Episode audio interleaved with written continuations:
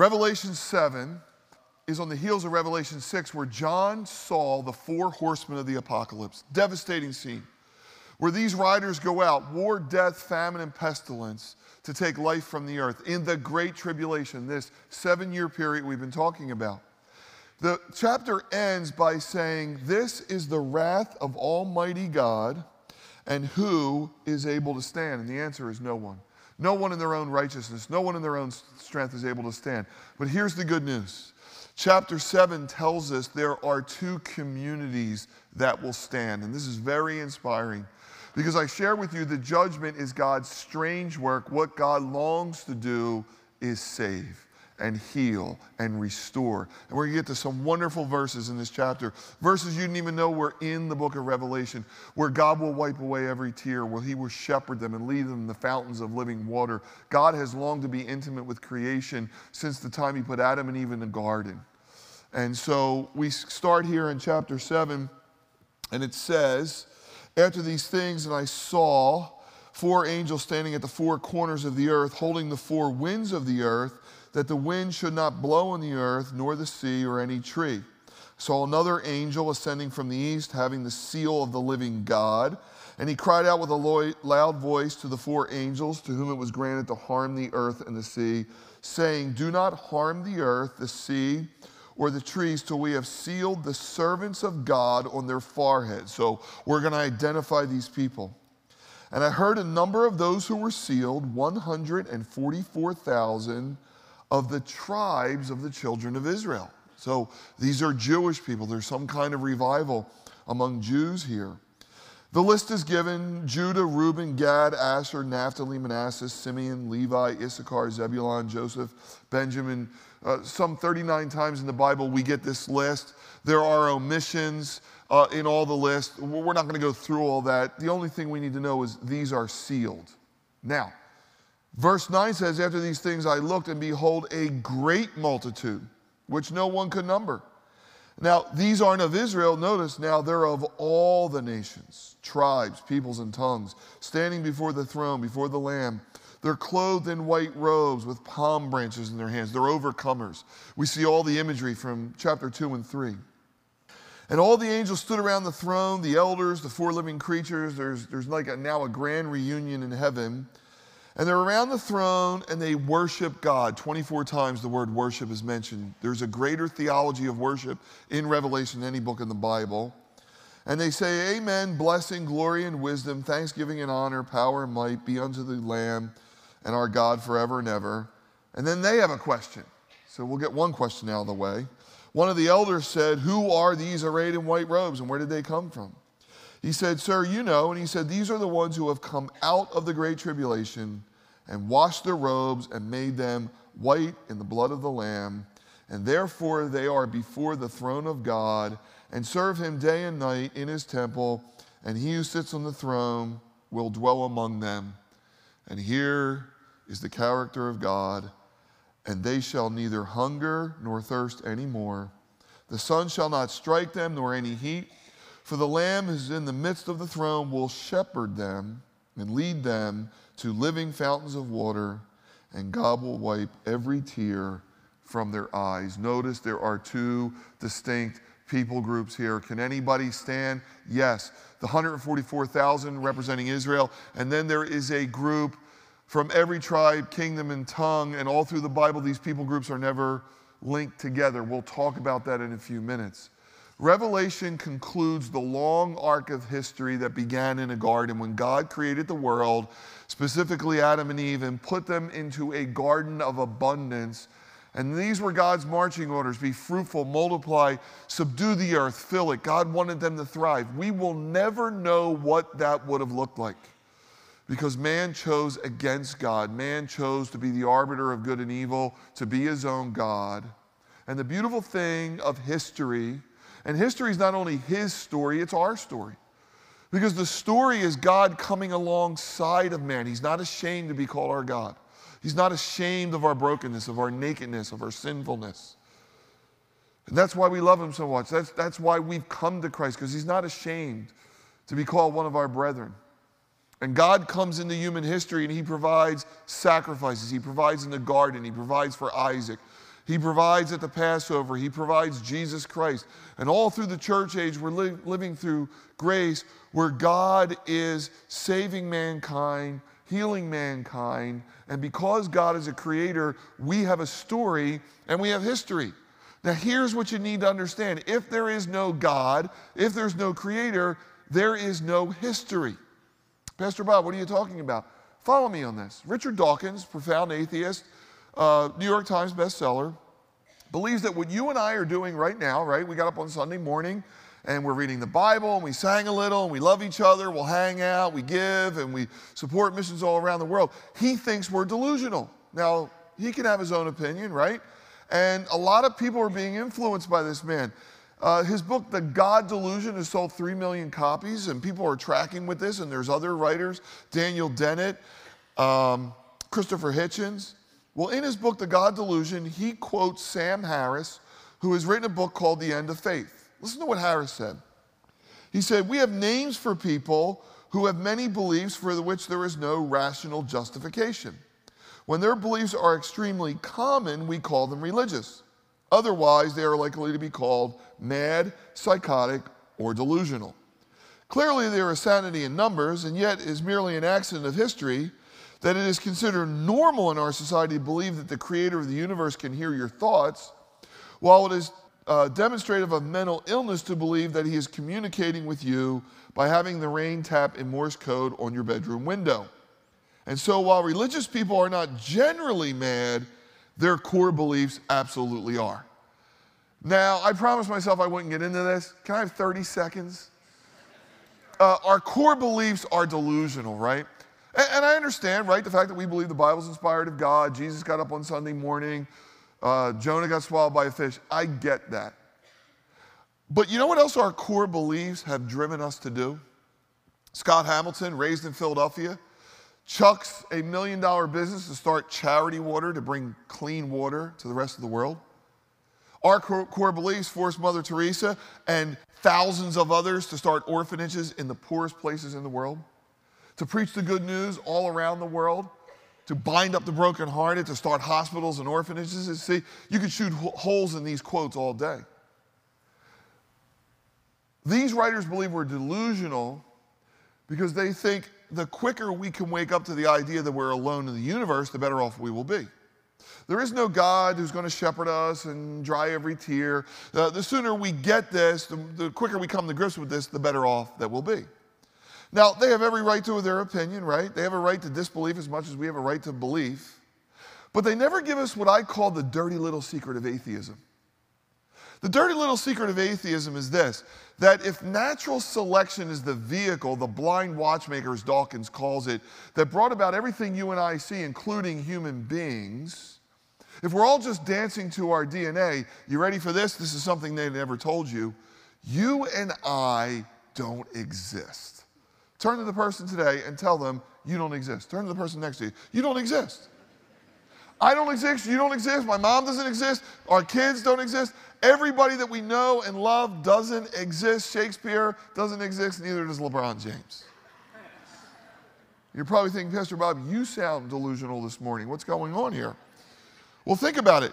We are, at least as Christians, we believe that we are a body, but we also have a soul and a spirit. One of the overlooked beliefs of Christianity is we have a body. Great is the mystery of godliness. Jesus took on this body, and we're going to have bodies in heaven in the new world. We're one of the few belief systems that believes the body will be reunited with the soul. But if you're a materialist, and by the way, if you're a materialist, everything's self determined. Stephen Hawking said that, John Polkinghorne said that, every, every person from Cambridge and Oxford believes if you're a strict materialist, you have no free will, everything's self determined. If we are only material, we are only biology and chemicals, then where's the real you? Now look at your body. From the neck down, you're just biology and chemistry. So where's personality? Where's feeling? Where's love? Well, it would have to be in the brain, right? And the brain's an organ. So if I love the Eagles vanilla ice cream and my wife, and you like the Cowboys chocolate ice cream and your wife, it's only because our neurons fire differently but it's all in the brain. What that means is we don't exist. What that means is when Bob Gaglione dies, he will never have existed any more than the dead deer I saw on the side of the road existed today. You know any famous deers through history? No. It's ridiculous, right? We will have ceased and never really have existed. Now, we know that's not true. We know that God is the creator. The fascinating thing for me in Revelation is Jesus is called the Alpha and the Omega. He's the beginning and the end. Something started this. There was a mover, there was an ultimate mover, and this is going to finish Genesis and Revelation. We know where it all started, we know where it's all going to end. And the beautiful thing about it, and it's right here in the midst of judgment, we see that human beings matter to God, that this really is our story, and God is writing it. One of the beautiful things about the Bible is it tells us this over and over again. Now, for years, people would open the Bible and say, oh, the Bible's this dusty old book of antiquity, and they would point right to the genealogies, the begats and the begottens, and what in the world is that there for until no one cared until Ancestry.com came along. Now, on your birthday and Christmas, people are buying you these tubes you're going to spit in, and we all want to know who are my relatives? Where did I come from? And the reason is because people matter. And the genealogies are proof of that. Now, they give us the line of Christ and some other things, but God is telling us every human being matters. Every hair on their head, all the DNA. God has knitted everyone in their mother's womb, Jeremiah tells us. Everyone matters. He's the God of Abraham, Isaac, and Jacob. And it's not only the heavyweights that get in genealogies. Rahab's there and Delilah's there. Sinners are there. Hebrews talks about the exploits of men and women who have done grand things for God. And, and, and it's just a sign that God remembers and God knows. Even though we forget, God knows who we are and He cares for us. And then Jesus comes along. And Jesus said, If you've seen me, you've seen the Father. And if you want to know what God's like, just read the Gospels. And when you read the Gospels, you realize Jesus really had no time for things that were religious, right? Think about the temple. The temple was the icon of Judaism. In fact, God told him how to build it. And human beings are all into structures, we're all into buildings, right? And the Jews have one of the grandest. Jesus wasn't impressed. He said, Destroy this thing in three days and I'll raise it up. Now, he was honoring that it all spoke and led up to him, but now that he was here, it was no longer needed. People were more important. What about the Sabbath? Nothing is holier than the Sabbath. In fact, you can't go to your grave until you read Abraham Joshua's book, The Sabbath.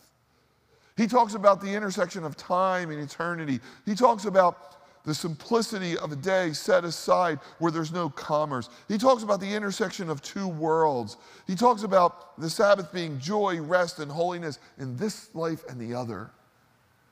But as, for, as grand as the Sabbath was, Jesus said it was created for man, man not for the Sabbath. The showbread, we could go on and on. Jesus had no time for things religious, he had tons of time for people. And people that were marginalized and cast off, for lepers and women and people that were defiled and ceremonially unclean and not of Israel. And we see the heart of God over and over again. And here in Revelation chapter 7, as the four horsemen ride out and devastation comes on the earth, we see a group of people that God remembers. Now, there's two groups here. We'll start in chapter 7, verse 1, where he identifies, and John must have been startled by this because he's Jewish and he's like, oh my gosh, here's the tribes of Israel. And there's 12,000 from each tribe. And remember, God chose this nation. He chooses Abraham in Genesis chapter 12, and he, he brings them out of Egypt, and they build a temple, and the temple's destroyed, and he brings them out of Babylon, and then the Romans destroy the second temple. And for 1948 years, these people are scattered. This tiny people group, I think there's only 15 million Jews today, scattered all over the globe. And one of the questions you have to answer is why have the Jews survived through the ages while other civilizations have come and gone? Look up at the screen. Whenever I take people to Israel, I go to the Jewish quarter. And there's a uh, friend of mine called Moshe, and we have a cup of coffee, and we catch up on things and we debate. He's Jewish, and, but he's read the whole New Testament. But he sells this t shirt Civilizations, nations, and empires that have tried to destroy the Jewish people Egypt, the Philistines, Syrians, Babylonians, Persians, Greeks, Romans, Byzantine, Crusaders, Spanish, Nazi, Soviet Union. They're all gone. Iran's there, question mark. The Jewish people, the smallest nation of the nations, but with a friend in the highest places. So be nice, okay? Some of those nations, the Assyrians, etc., uh, the Perizzites, the Hittites, would have never heard of them if it wasn't for Israel. So you have to answer this question, and then you have to answer how does this tiny people group affect the way everyone lives and feels and functions?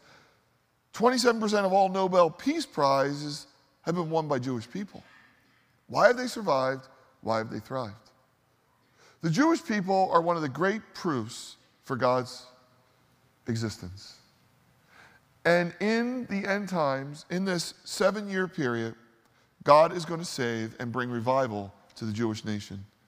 There's 144,000 listed here of Israel. Now, here's where in the book of Revelation you have to make a decision. There's three decisions you have to make. One is the book of Revelation literal or allegorical? Number two, you have to decide are you going to follow the divine outline where John had to write the things he had seen, the things that are, and the things that will surely take place? Or is it just all history? And the third decision you have to make is what are you going to do with Israel? The decision you make there will alter how you look at the book. Here's what I want to focus on God seals Israel. Now, here's what scholars have tried to do. And they always do this, and it's sleight of hand. They'll say, well, Israel's not Israel. They try and play this game. Israel's the church. Wait a second, we just saw the church in chapter 2 and 3. So why is Israel back here? And by the way, the church is gone. Why is Israel separate from this other group we're going to see that come out of every nation, every tribe, every people, every language? Let's focus on the fact that God seals them. It brings great comfort to me. The only other people group you and I have to look at to see how God dealt in the past with them is Israel. How God dealt with them is how he'll deal with us. And I look at this and I think it's wonderful. You know why? It proves that God remembers. God never forgets. We're prone to that, right? There are days where I think God forgot all about me. He's down in Washington, D.C., He's in Rome, he's in Jerusalem, he's with the power brokers of the world. But man, things are going on in my life. God must have forgotten. God never forgets. Scholars get in here and they say, oh, this is in Israel. They look at the tribes and they say, no, these are the Danish, the British. You know, they, they do all these gymnastics. Well, look at your Bible. No, these are the tribes, and he gives us all the tribes. This is Israel. And it says they're sealed. You know what that means? It means God has put a marker on them where no one can touch them. They're His. It's very important. It's like Job. Remember Job? Satan comes and says, Skin for skin, a man will give all he can for his life. Let me touch Job. And God says, All right, you could touch him, but God had Job sealed. And these will die in the tribulation. See, see, we have created a God that doesn't really exist. Many of us were raised with a God who will always get you out of a circumstance, a God who will always answer in the affirmative. That is not the God of the Bible. They will die in the tribulation, but they're sealed, they're marked by God. The beautiful thing is that Second Corinthians tells us that you and I are also marked by God. It says, For all the promises of God in Him, in Jesus, are yes and amen to the glory of God, who has sealed us and given us the Spirit in our hearts as a guarantee. That word is a down payment. How do I know I'm a believer? I have the Holy Spirit. That's my down payment until I get to heaven. Now, we all want to experience the presence of God, right? I mean, we want to be a presence of God church. We want to be a church where you feel the presence of God. No one believes more in the presence of God than I do.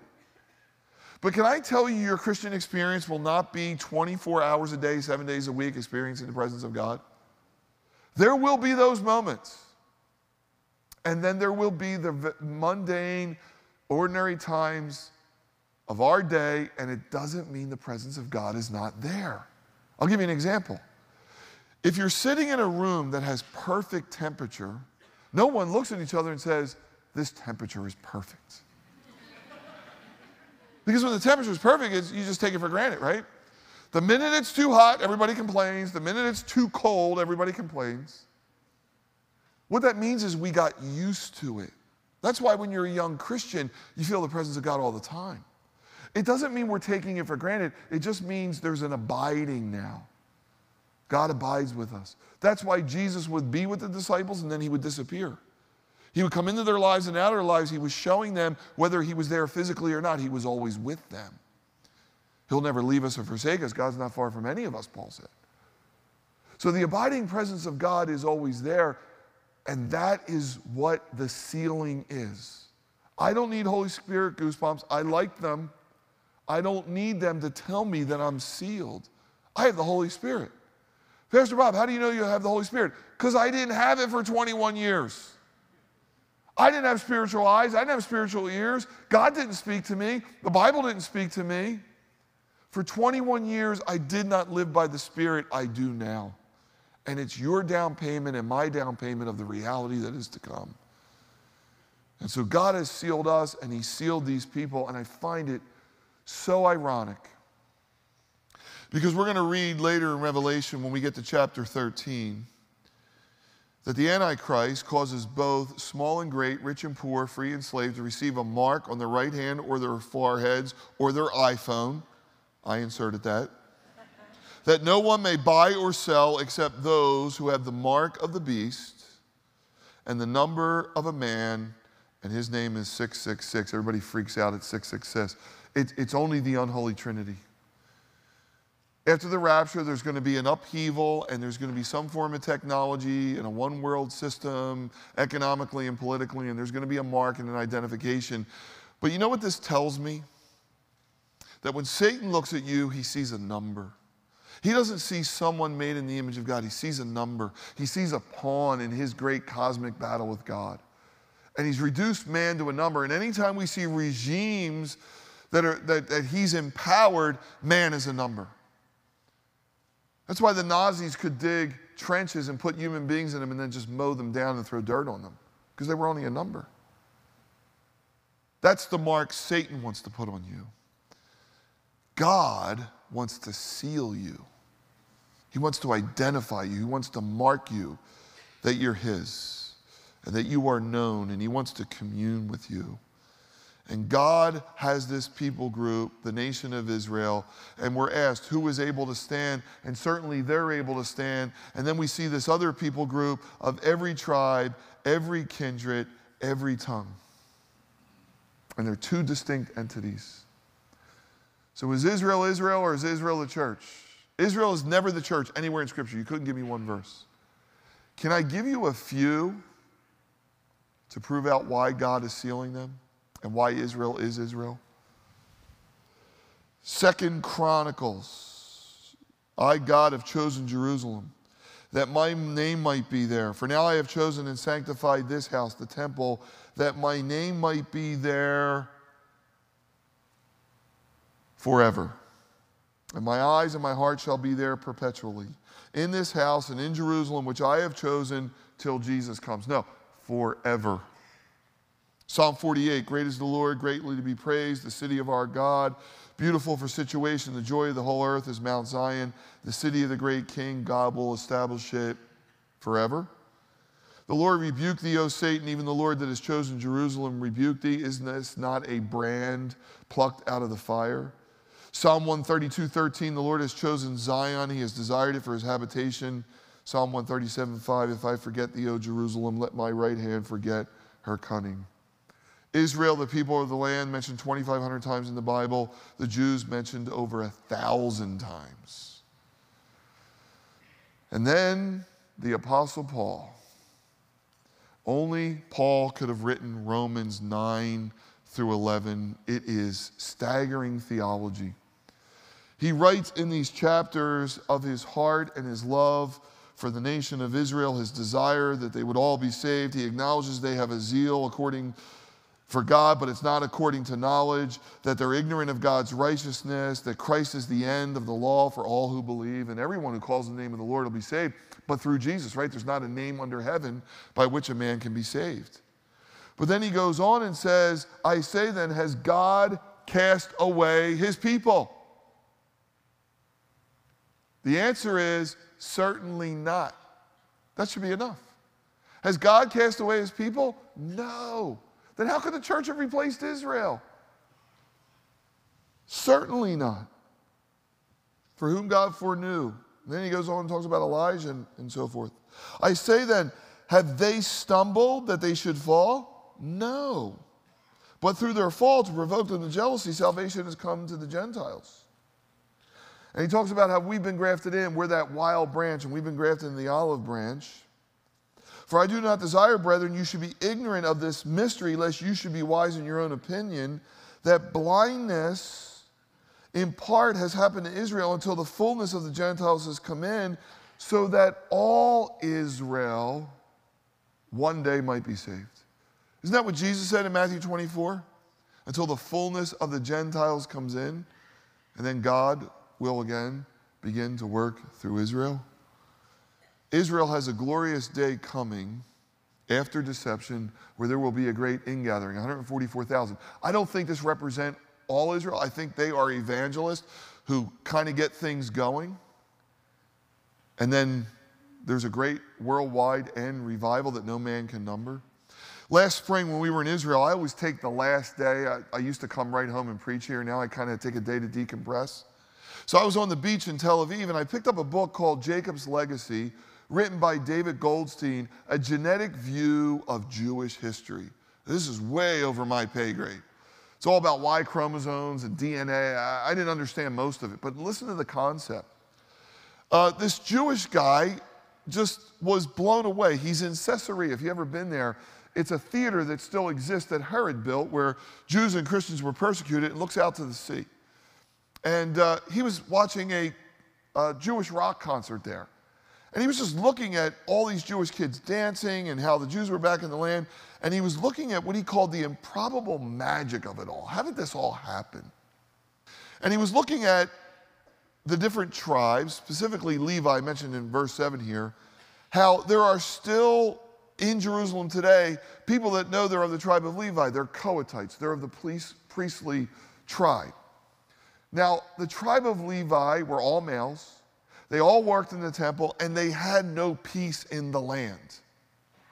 So they were different than anyone else.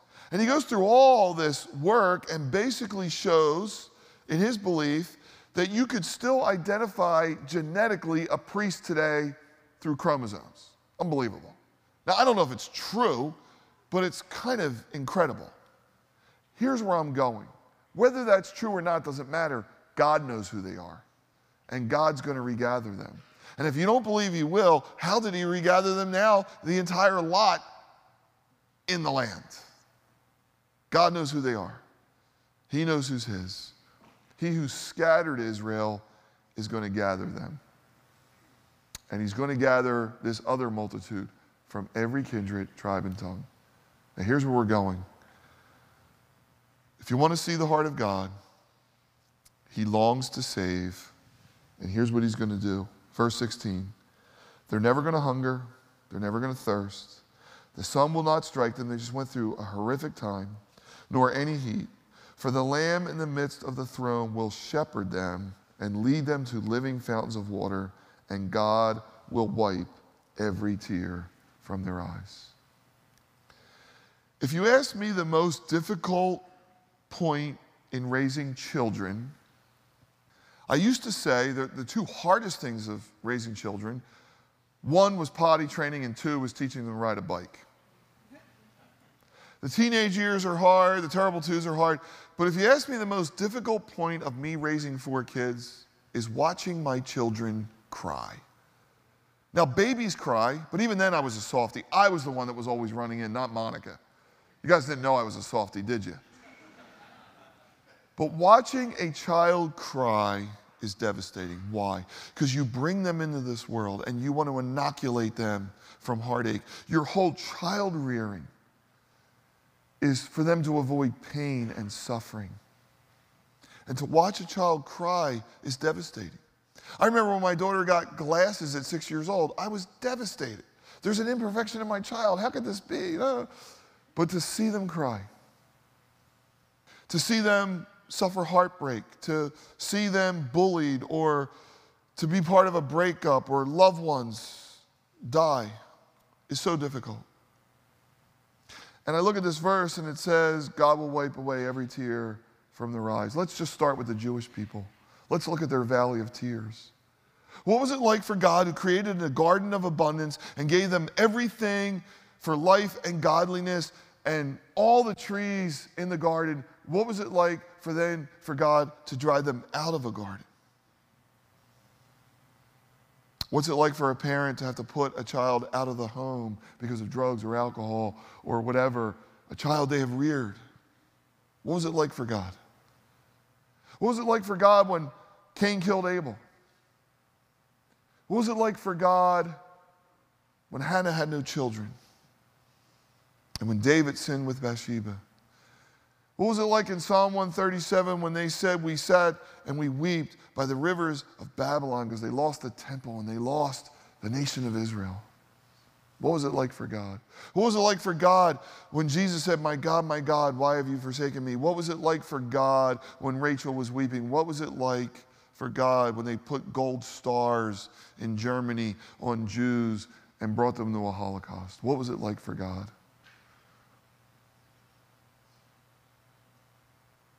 And you see, this is the God of the Bible, not the God that we fashion, right?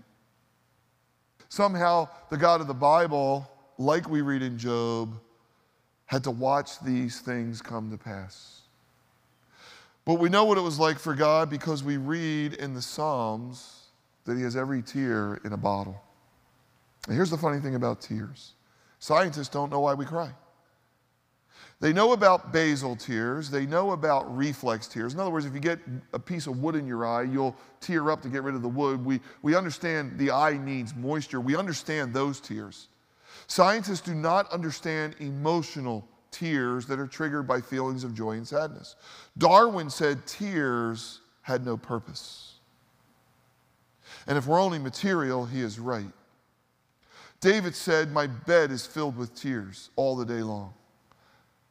Psalm 126, 5 said, They who sow in tears will reap in joy. And God has all our tears in a, bo- in a bottle.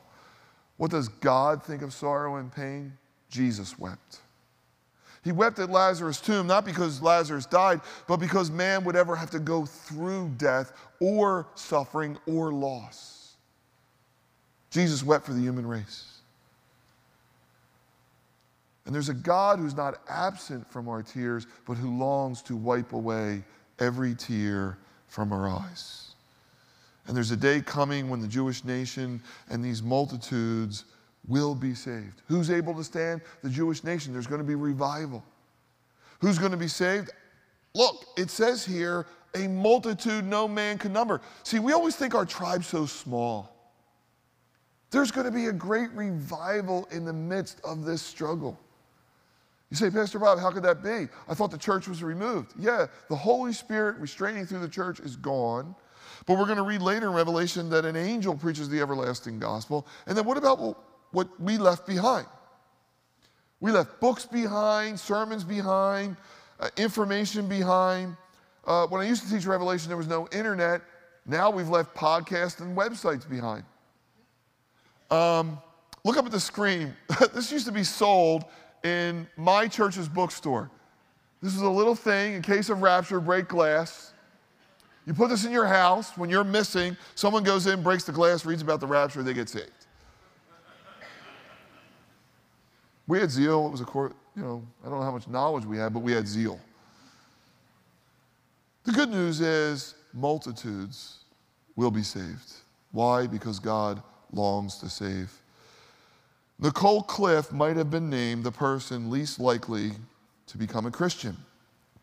She wasn't hostile to Christian or Christianity. No, Nicole had become an atheist since her college years and thought her Christian friends suffered a benign delusion that probably helped them deal with life. She agreed with Dawkins. Nicole wasn't afraid of dying either. She actually found the idea somewhat reassuring in its finality. She had no deep sense of untapped longing. In fact, she seemed to have it all a good marriage, children, a budding vocation, as a co founder and co editor of a website. Nicole Cliffe just wasn't a likely candidate for conversion. But one day she became worried about one of her children and found herself saying aloud to no one in particular, Be with me. She quickly shook it off as an aberration, and the situation with her child resolved itself.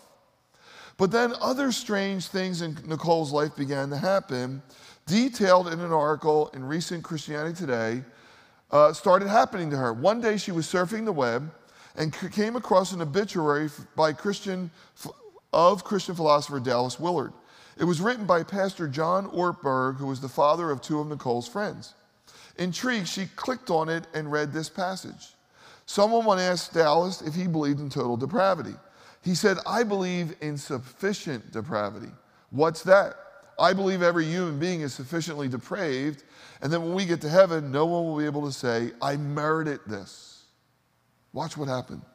The words brought Nicole to tears. And that was just the start of a pattern. Later that day, she writes, I burst into tears again. Then the next day, brushing my teeth, falling asleep, in the shower, feeding my kids, I would just burst into tears. Stunned by these sudden, uncontrollable emotions, Nicole tried to get to the bottom of them. She bought a book by Dallas Willard and cried again. She read another one by Lou Smedes and wept again. Knowing this couldn't go on forever, Nicole emailed a Christian friend to talk about Jesus to find out what in the world was going on. In the days leading up to the appointment, Nicole regretted asking. But in the hour before the two would talk, she knew she believed in God. She knew she'd become a Christian. When the call came, Nicole told her friend what had happened, and the two laughed and prayed, and the atheist who was, was no more. What happened during that hour was the natural culmination of my coming to faith, Nicole says. I had been cracked open to the divine. I read books that I would have laughed at before the cracking, and the stars lined up, and there was a God, and I knew, and I said it out loud to a third party, and then I giggled. Nicole came to Jesus without apologetics or heavy theology. God uses all kinds of means and all kinds of people to draw unbelievers to himself. Augustine's long journey through philosophies and life experiences, for example, came to a culmination in faith when his pagan heart was touched by a child who chanted the simple words, Take up and read. Oxford professor C.S. Lewis came when he could no longer shut out what he called the hound of heaven. As Lewis wrote, You must picture me alone in that room at Magdalen, night after night, feeling, whenever my mind lifted even for a second from my work, the steady, unrelenting approach of him who I so earnestly desired not to meet. That which I greatly feared had last to come upon me, I gave in and admitted that God was God. And Lewis said he knelt and prayed, perhaps that night, the most dejected and reluctant convert England had ever seen. Today we sang a song and the words just fit like a glove. There's no shadow you won't light up. There's no mountain you won't climb up coming after me. There's no wall you won't kick down, lie you won't tear down coming after me. There's no shadow you won't light up, mountain you won't climb up coming after me.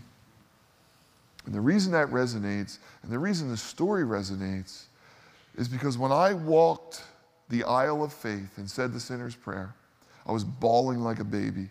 Six foot seven All American basketball player. I am crying my eyes out. There was a little old woman, 80 years old. She looked at me. She said, Son, those are the tears of the Holy Spirit. Those are the tears of forgiveness. And don't tell me that God didn't give us tears for a purpose He did. And one day He's going to wipe away every single tear. And we don't live in that day. Bad things happen to good people, bad things happen to godly people. And if you look at the arc of human history, at any time in the Jewish people, you could have said God doesn't exist. When they went to Babylon, you could have said there is no God because he would never allow them to go to Babylon. When the temple was destroyed, you could have said there is no God. Why would the God allow the Romans to destroy the temple? Why would God allow a Holocaust? Why would God allow this? Why would God allow that? Give God enough time. All the questions get answered. They're in the land, Jerusalem's their capital. And in the end, all Israel will be saved. God saved the best for last. And what he did for Israel, he'll do for us. He's faithful, he's just. Judgment is his strange work. What he longs to do is save. On the day of Pentecost, Peter said, This is what Joel talked about. That your men will have dreams and visions, and your women, and this will be the spiritual activity until the sun goes out and the moon turns blood. In other words, in this entire age, God longs to save, and He will. And we're here, and God's doing a miraculous work around the world. Don't let anybody convince you that God's not on the move. He is in profound ways.